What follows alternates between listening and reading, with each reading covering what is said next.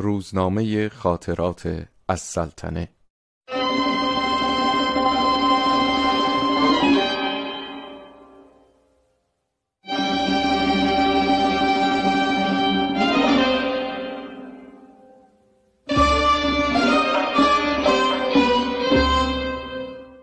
صبح زود بیدار شدم دست نماز گرفتم. نمازم که تمام شد خواستم چرتی بزنم. فراش سواری به احزارم آمد. متحیر شدم که صبح به این زودی چه افتاده؟ با عجله خود را رساندم. شرفیاب شدم. بندگان همایونی با موچولخان شطرنج می باختند. عرض ادب کردم جواب نگرفتم. ایشان را متفکر یافتم. با خود گفتم سبحان الله. آن عجله در احزار چاکر چه بود؟ این بیتوجهی چه معنی دارد؟ خیلی پریشان خیال شدم. یقین دانستم که خاطر مبارک را از چاکر گردانده اند با مرحمتی که دیروز به بنده و اهل منزل فرمودند جز این هم انتظار نمی رفت شهادت این را گفته به انتظار ایستادم. دیدم موچول خان مهره ای را جابجا جا کرده به قبله عالم عرض کرد کیش؟ قبله عالم در فکر و خیال تشریف داشتند. دیدم هر لحظه میگذرد بیشتر غضب بر ذات مقدس شاهانه مستولی می شود از وحشت به لرزه افتادم. ناگهان قبله عالم سراپا شدند و با چکمه مبارک چنان ضربه ای زیر صفحه شطرنج نواختند که شدتی مافوق آن متصور نبود. موچول خان به سوی بنده چرخید. دیدم چشمهایش پر آب شده مقابل قبله عالم انگشت به بینی کرد. یقین کردم موچول خان مخبت شده. بندگان همایونی هم حیران به اون نظر انداختند. معلوم شد ماجرا چیز دیگری بوده.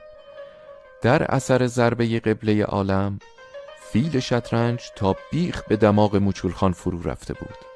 سیل خون از سوراخ دماغ جاری شد و سرداری موچولخان را آلوده کرد. قبله عالم به قطری خنده فرمودند که به سکسکه افتادند و عاقبت به استفراغ ختم شد.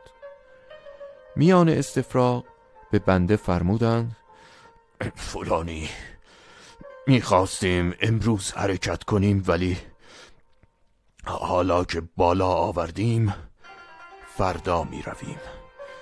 شگون ندارد. عرض کردم امر امر مبارک است.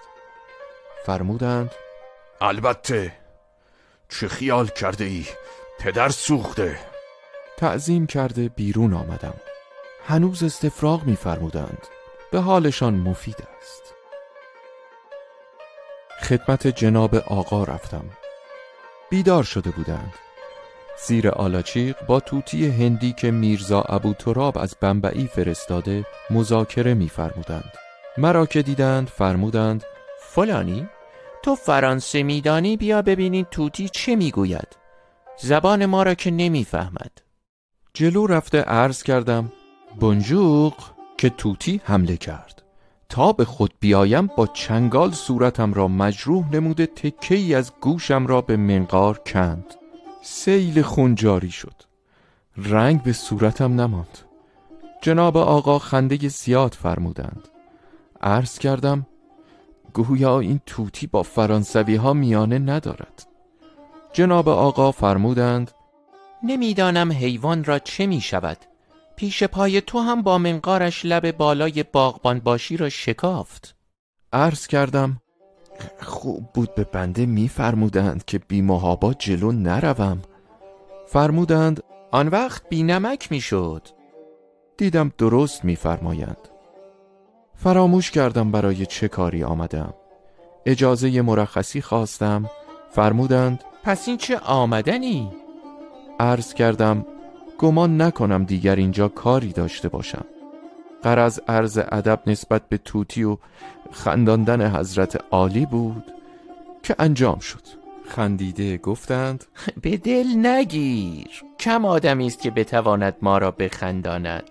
صدا زدند آمدند سر و صورت ما را خاکستر مالیده و کهنه کثیفی بستند. اجازه مرخصی گرفته با کمال عجله خود را به خانه رساندم که اگر دیر می‌شد به مرض عفونی حرام می شدم پارچه را باز کرده صورت را شستم. ایال که مرا دید رنگش بالکل رفت. پرسید چه شده؟ گفتم توتی جناب آقا خیلی حساس است. گفتم بونجوب خیال کرد استخفاف است گوش را درید. این هم از امروزمان.